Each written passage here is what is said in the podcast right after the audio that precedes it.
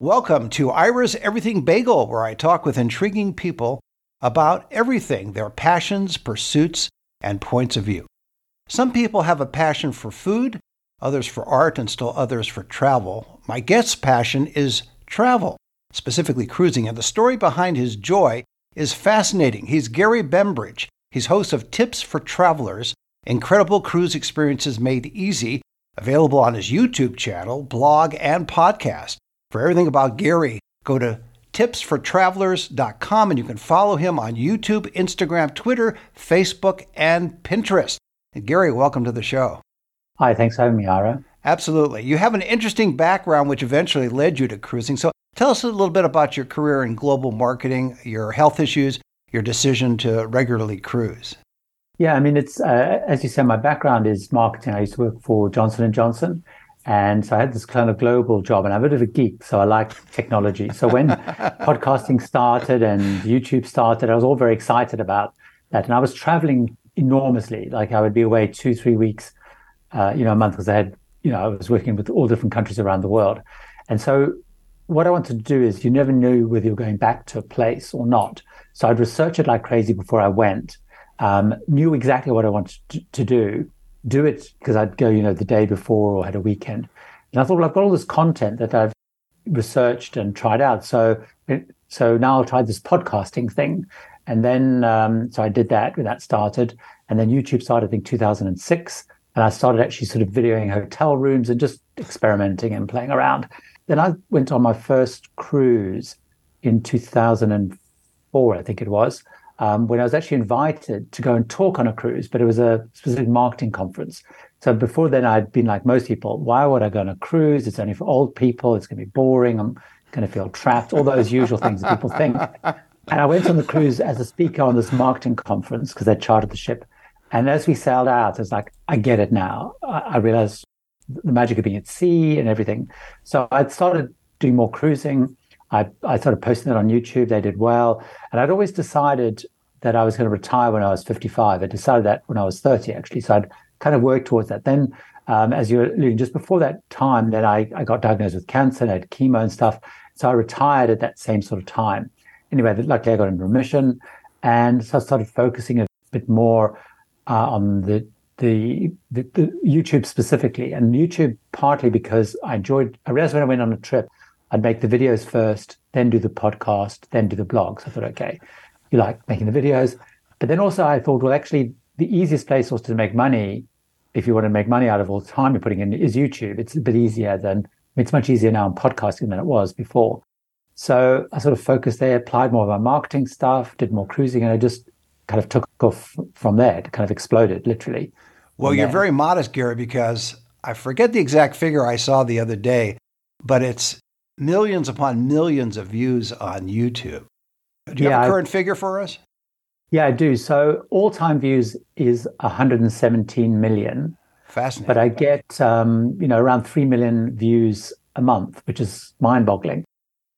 So like the last four or five months, it's been 3 million. I think last month it was 3.2 million views. And I have 350,000 subscribers, but on YouTube, it's the views that are important you know, the subscribers are great, but it's the views that really count. So that's very exciting.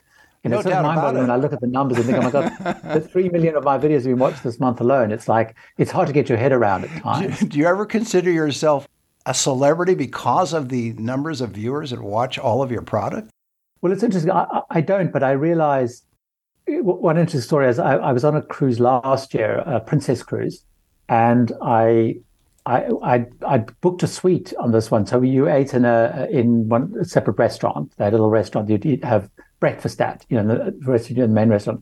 And the waitress came up to the one day and she said, "Are you famous?" So because when you come in every morning, people look at you and they, they start talking about you, and it's like, "Who? What?" And it's like, "No, I'm not." It's just a lot of people on cruises know me because they watch my videos. But right. what people do now is they come and talk to me more because I've said like, "Please come and talk to me if you're on a cruise," because I want to know who the people are. You know, obviously YouTube gives you lots of data, but it's the people I want to meet. So, and that's very exciting because then you get to meet the people. So, you know, this exciting sort of like um, on some cruises, you know, like the last cruise I was on, my two cabin stewards watched the channel and they were so excited. Can I be on the video? Can I be on the video?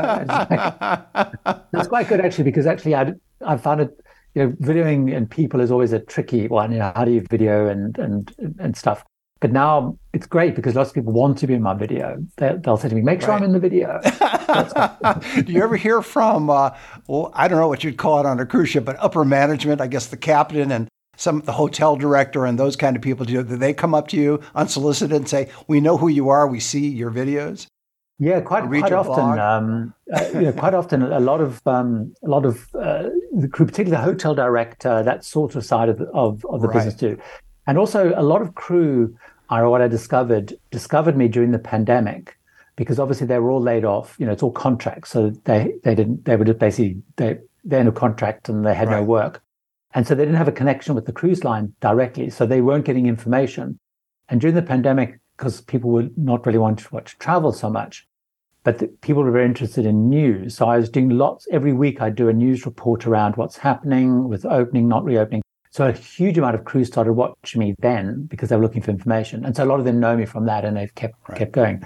But yeah, like you know, on the last cruise, the hotel director phoned me to say, I see you on board, uh, love your channel, kind of stuff. So that's, that's fine. Well, what's yeah. nice about your channel, and I've watched it, is that you are objective. You're not uh, playing favorites or unfavorites.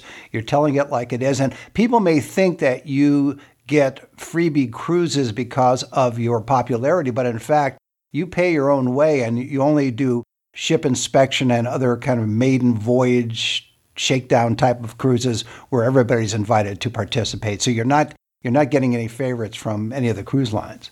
Yeah, I mean that's it's interesting. I mean when I when I first sort of really focused on the channel, so 2018 or so, I I, I got very excited because I started getting asked by cruise lines. But then I thought actually that is is not the way to do it because actually I want my real uh, employer, if you like, to be the viewer. And I figured out if I could drive the channel and get enough views, I would be able to pay my own way.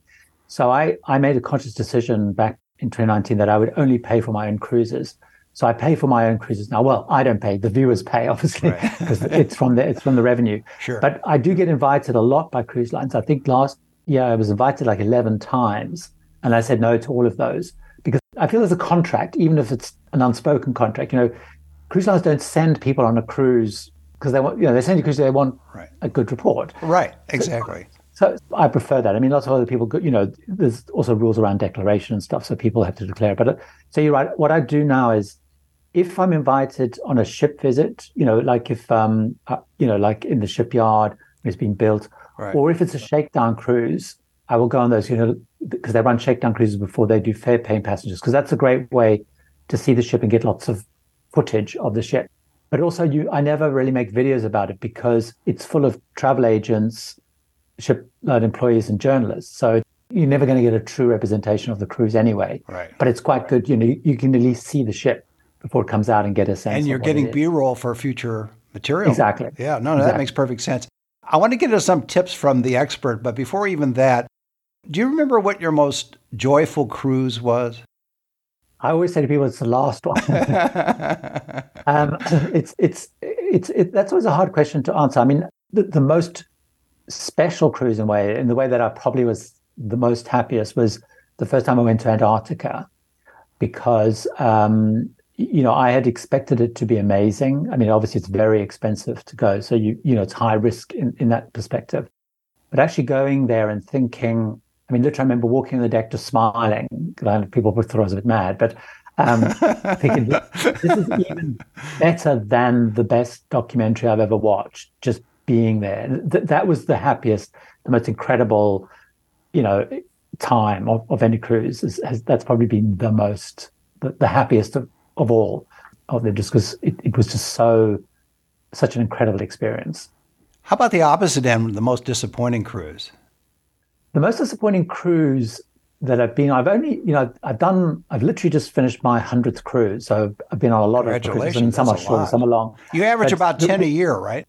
Yes, yeah, r- roughly what sort of ten to twelve months. Yeah, right. yeah. So the, the, the most disappointing was when I went on um, Costa cruises, and it was sort of early on in my cruising journey when I hadn't really thought a lot about what's important on a cruise ship. So I just booked like a guaranteed cabin and whatever. And I got this ocean view cabin and I realized I just didn't enjoy it. And also I was there was only, you know, the ship probably had two and a half thousand people. There were maybe 10, there's only 10 passengers who spoke English. So I felt very kind of alien there and I wasn't ready for that. So, you know, I've since been on ships where I've been maybe only one or two English speakers on like a river cruise, but now I'm used to I'm prepared for it and stuff. So that was my most disappointing cruise. I got the cabin wrong, I chose the wrong cruise line, I didn't feel like I didn't feel included kind of stuff. So I think that was probably the one. Everybody has their own version of what a great cruise is, or what a great cruise line is, or what a great cruise ship is. And if I could pick your brain and just tell us what you see as the top three things that could make or break a cruise, and then is it really reliant on a particular ship or cruise line, or are there other factors that are more important than whether it's a specific cruise line or a ship? I would say the most important thing of all is that point that you made is choosing the right cruise line is absolutely critical. And then also the, the, linked to that is sort of the ship because there's there's a variety of ships within cruise lines as well. But but I think the mistake most people make is they think I'm going to go on a cruise, so they look for a cruise and they go on a cruise. Cruise lines, you know, there is there's a it's slightly cliche, but there is a cruise line for everybody. They are very very different. So you know, you need to understand what it is that's important to you on a vacation. So if you're a party animal and want to party, but want to wear shorts all the time doing it, you know, you've got to get on a cruise line where you can do that. If you, you know, hate, you really don't want to be surrounded by kids and you like ballroom dancing and, you know, sort of intellectual lectures and stuff, there's a cruise line for doing that. So really kind of breaking down what's important to you is absolutely critical. That's the first thing. The second thing is most people make the mistake of saying the cabin's unimportant. All I do is eat and sleep. Uh, sorry, uh, get changed and sleep in it. Yes. and people only say that until they have a bad cabin, which can ruin your cruise. So I, I, you know, getting the cabin right is really important. You know, again, if you're a party animal, the cabin might be important because you want no noise during the day when you're sleeping or whatever. But it's it's really important. So I always have a little rule, which is um, I always book a cabin where I can choose the cabin, and I make sure it's got cabins on either side of me with no interconnecting door, cabin above me, cabin below me, and ideally a cabin opposite, because then you're likely to be buffered, you know, from busy right. venues, noisy venues, the nightclub. And I get hundreds and hundreds and hundreds of, you know, comments saying, "I didn't believe you that a cabin wasn't important until exactly I discovered I was above the nightclub on Virgin Voyages, and the nightclub goes until 4 a.m. or whatever." How do though, Gary? how can you find? This is the one that intrigued me because I've watched so many of your videos. How can you find out whether your cabin has a connecting door or not? Is that available on the ship's website? Yeah, it's very easy. Uh, it's very okay. easy. I mean, basically, I mean, in the olden days, it was in the brochure. Some lines do a brochure. But if you just go online and you, you go for the ship and look for the deck plan, and they all are marked, normally just with a little sort of line with little arrows either side, they either pointing you know, horizontally or vertically. There's always a little indicator that they're inter- interconnected. Um, Good to know. Uh, or if you work with a travel agent, then you just say the travel, I want a cabin with no interconnected door, and obviously they'll do it for you. But but um, th- th- it's always marked, yeah. Something you point out also in that people look for, some people look for the low price, the a low initial price of a cruise, and maybe a special going on or a sale going on. And then there's, as you refer to it, and I agree the nickel and diming that can happen if you go that way. And I'd rather pay more as an inclusive so that I don't have to think about all that and worry about it and be surprised at the end of the cruise when all of a sudden I get hit by a bill that's a lot more than I ever thought it would be. Yeah, I think a lot of a lot of people make the mistake, you know, because cruising has a reputation of having lots included, but every line has different things included, and, and particularly and since post in post shutdown, you know, cruise lines are sort of even pulling back on stuff that's in, included and you know charging for more stuff. But you're right. The thing I always say to people is when comparing lines and comparing trips, you know, itineraries, sort of think about what am I going to pay from the time leaving home to the time getting back home, because there's so much stuff in there that you know can be added. The big ones are gratuities, normally drinks, specialty dining, excursions. Those those are the big ones. And a lot of people don't realize, you know, things like that, you know, a couple of hundred dollars, six hundred dollars could be added to your bill just for gratuities alone. So that's really, really important. And I'm a bit with you. I mean, there's different lines are doing different things. So you've got some lines which are bundling them now, like Princess, uh, Holland America. So you can buy them up front. But I'm, I'm a bit with you. I like I like when you go on a cruise and you hardly ever have to show your cruise card, which acts as your kind of charge card during the cruise. So like on, I mean, I went on the most extreme example of that. My last cruise, Regent, where everything's included: drinks, specialty dining, excursions, everything. I mean, literally, the only time I took my card out was to open my cabin door and clocking in and off the ship, right. which is actually been replaced with facial recognition right. clocking on and off the ship anyway. Yeah, you had a but, special you had a special video about how that's a tracking mechanism. They know where you are all the time on the right. Ship. Right, yeah, yeah, yeah, exactly. Yeah, yeah. it was slightly worrying, but yeah, exactly. You mentioned earlier about the first time you took the cruise and how now you understood why people love to do it. Can you expand a little bit on that? What was your initial reaction once the ship left the dock, this is your first cruise, what was the magic that then compelled you to continue that journey? Which, if you picked the right ship and you picked the right itinerary and you picked the right destination, it's a wonderful experience. If you pick, as you said earlier, the wrong cabin and the wrong ship, and all of a sudden you're on a party ship and you really wanted peace and quiet and intellectual discourse, that's yeah. going to be a, that's going to be disaster. So, so I guess it's a two part question. Yeah. What was the love I mean, that you? What was that feeling that you had? And I'll just stick with that. What was the love? Yeah. What I mean, I think, joy? I think it was interesting because as the ship kind of, I was actually out of Southampton in the UK, and we were you sailed down the Solent, which is like a river, then out out, out to sea. And it and we, we you know ships generally sail sort of at sundown, like five six o'clock, so the sun's coming down. So it's all very beautiful, kind of light and stuff.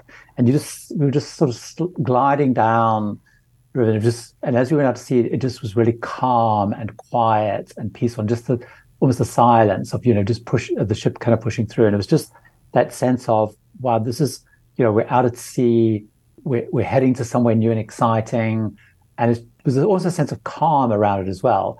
But then you know, sort of within the ship, there's just you can turn around, get in the ship, and there's everything going on. You know, casino and parties and bars and shows and stuff. I think it was that that, that dichotomy of like and I still do it now. I, you know, I love going out when we're sailing at night and just walking on the deck because the sense of calm and peace and stuff. But knowing then you can just step right back into everything. Right. It's, it's, it's, yeah. it's a in a way a controlled environment, but you're looking out into nature. So it's the exactly. best of both worlds, yeah. it seems. Yeah, yeah. I also am a balcony man, as you are, and I I learned. I mean, I, initially a couple of times that we went cruising, didn't have a balcony. We went to Alaska with a balcony, and that ever since then we don't get a room without a balcony, even if it has to cost more. I know you agree, but can you explain to some of our listeners and viewers why that balcony is such a major difference in the experience? Yeah, I mean, I think it's it's it's it's kind of hard because there is, you know, as you said, there's there's a fairly big price difference between the, like the ocean view and the balcony, but there's something about you, you know the balcony. It also depends a bit on the itinerary, like you say, Alaska or wherever. But there's something about just being able to step out onto your balcony and you've got, you know, you're sailing with, particularly when you're going into port, out of port, or sailing somewhere scenic. You're sitting out there and ordering room service, having breakfast out there, and it's just your own little kind of space. And it's kind of a bit of know, if you've got a sea day, it's great to go and sit out there. And the pool deck might be quite busy. You can just go and sit there. But it's something about just stepping out into the fresh, you know, the sea air. And also, you know, because if you have a balcony, you have floor to ceiling with glass. So you also just have much more light, and it just it, it, to me, it just you feel like much more connected in, in some ways to the sea. And it's interesting because, as you know, like ships like Celebrity, uh, some of the new Carnival, Mardi Gras ship and stuff, they've introduced these um, these infinite balconies where they basically got rid of the balcony and they have, which makes the cabin bigger, which is the sell.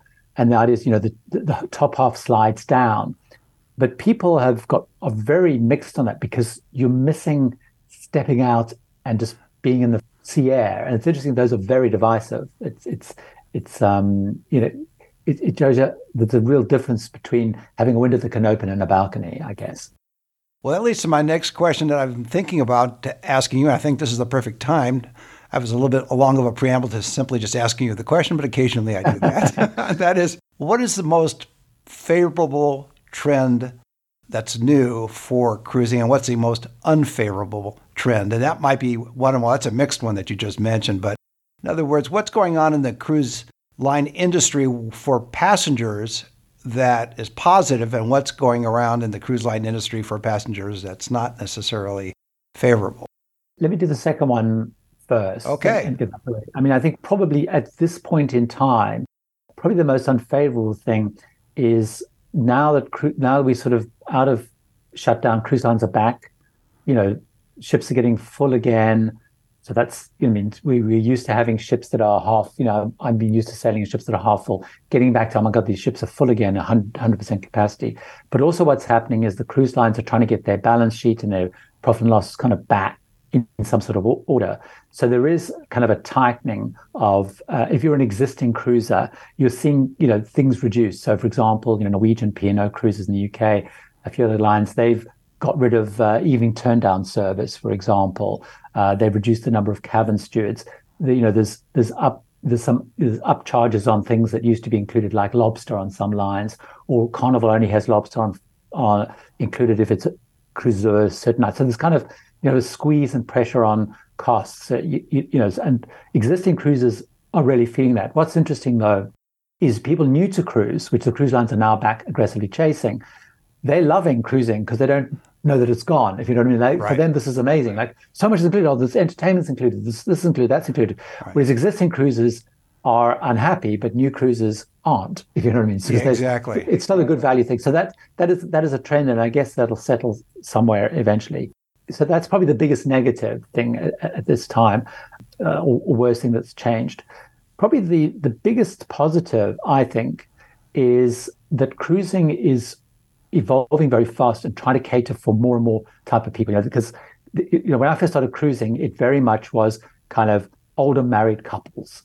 That was who you know that who that's who cruising was for, right. and it's it's evolved so much. You know, it's much more for families, more solos. You know, it's more diverse. You know, there's so many different. You know, new cruise lines come along, Virgin are coming along. You know, then even Ritz Carlton are launching. So there's all sorts of kind of segmentation, I guess, as using marketing term, but there's there's more choice for everybody, you know, different price levels, and even on, you know, even if you look at like Norwegian cruise lines, you know, which is sort of a traditionally a value line, you know, relaxed cruising, you know, they've built the Haven, which I know alienates a lot of people with. So even if you, but if you want that freestyle dining with the big production shows and huge amounts of choice, you can still go in a beautiful suite as well. You know, you don't have to go in like a Panama kind of thing. But if you also want to go cheap, you can go on that. So so I think you know catering for so many more people is it's becoming much more accessible. Also, price wise, it's becoming more accessible. You know, things like MSC, you can do an MSC cruise for very little money. So, so that I think is a positive. And there's a downside to that as well because it means ships are getting bigger because it makes them easy to run and places get overrun and stuff. But those to me are the two big kind of that would be the best and the worst things. I know in a lot of your videos and in your blog and in your podcast, you, you talk about tipping and I'm curious about the concept of whether it's included in the bill or whether you do it afterwards. Are there any cruisers that you've come across that do the opposite in this sense? Not the opposite, but a supplement that they tip in advance to the steward just to let them know that they appreciate their service and they're looking forward to a very enjoyable cruise. Some people do. Some people, you know, some people argue that's the you know you do it up front with your cabin steward and you'll get kind of better service. I, I don't I, personally I, d- I don't do that, but because um, I prefer to like tip based on the service. If you know, tip on above above the auto gratuities um, based you know based based on that. But people do, and people swear by. People also swear by tipping barman, which you don't have to because there's an auto tip added to get better service. And I guess people are experimenting with that a bit more, particularly ships are getting fuller again, and there's lots of new crew and bedding in because people talk about you know ships seem less well staffed, but I think it may be a training issue or a staffing issue. And they argue actually tipping up front the barman, make sure that you get served quicker, kind of stuff. But people do do it. I, I, I don't know if it really works in practice. Have you ever encountered someone, as we did, who stays on the ship as a passenger and just continues the cruise, whether it's a world cruise or some other kind of cruise, but they have their own suite on the ship and they just stay on it and they keep going around, whether it's around the world or just back and forth. They're, they're just always there. Have you ever encountered one of those people? I, have only once uh, encountered someone on uh, on the Crystal, which of course went bankrupt. Well, they come they are coming back. I did uh, when I did a Crystal Cruise because they had a couple of people who basically just stayed on, effectively li- lived on. I did a video about people who do that uh, a bit, but I haven't met um, many of them. No, I have met people though on who who do things like every year they do the world cruise and hardly get off the ship, which is even taking a point a bit further. I mean, they go on the world cruise every year. They're like, oh yeah, we've been to Hong Kong loads of times. You're not getting off. Like, oh my gosh, like in Hong Kong or whatever. It's like, surely you should be getting off. But there are people who like every year they, you know, boom, there's three, four months of the year they're doing it every year. Yeah. Before I let you go, tell us a little bit about your special aspect of your website where you can join as a member and you get additional benefits. Yeah, it was something that I started ex- experimenting with, you know, YouTube, because as I said, I'm a bit geeky. So when it, and also with things like YouTube, if if YouTube ever does anything, I will always experiment with it because they're doing it for a reason and they've tested the living daylights out of it.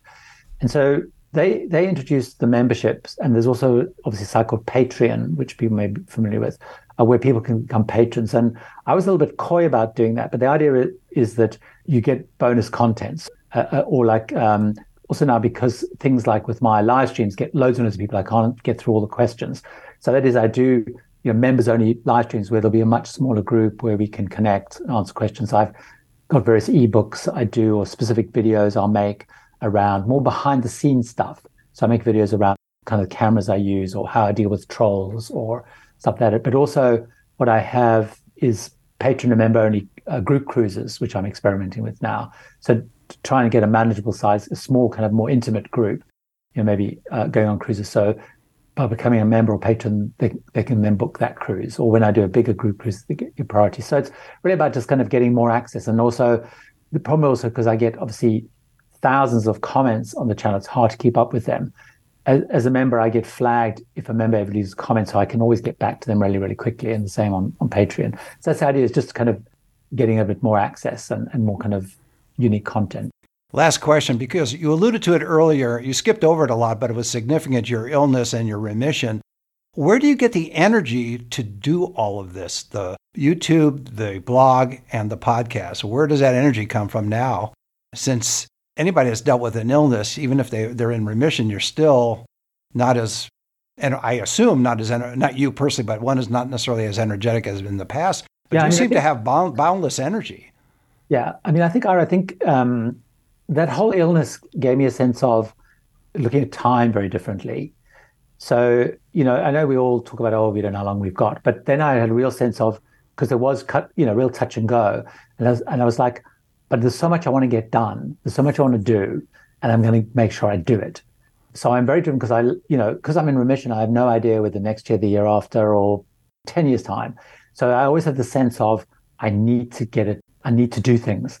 So, and that's that's where I get kind of get the energy from. I think it's like I'm just driven, and also I'm very competitive with myself. Like I always want to do better, and so because like my partner would say you're not very competitive. So if it comes to a game, you know, playing Scrabble or something, I'm not very competitive. You know, I'll just whatever. But with myself, I'm very competitive. Like I always want to, like the video must be better than the last one. So I think that's also helps drive the energy. But I think it's mostly that sense of you know, I keep thinking, well, I've got all this I want to do, but maybe I've got two years, maybe I've got three years, maybe I've got five years, maybe I've got 10 years, maybe I've got 20 years. But I, I want to get it done. So that's what I think that's where it comes from, I think, the drive. Yeah. Well, that's a great way to leave it. My guest has been Gary Bembridge. He's host of Tips for Travelers, Incredible Cruise Experiences Made Easy. And it's available on his YouTube channel, blog, and podcast. And for everything about Gary, go to tipsfortravelers.com and you can follow him on YouTube, Instagram, Twitter, Facebook, and Pinterest. And Gary, thanks for being on the show. Great, Ara. Thanks so much. It was, it was really good. Thank, Thank you. you. And join us every Thursday for a new schmear on Ira's Everything Bagel.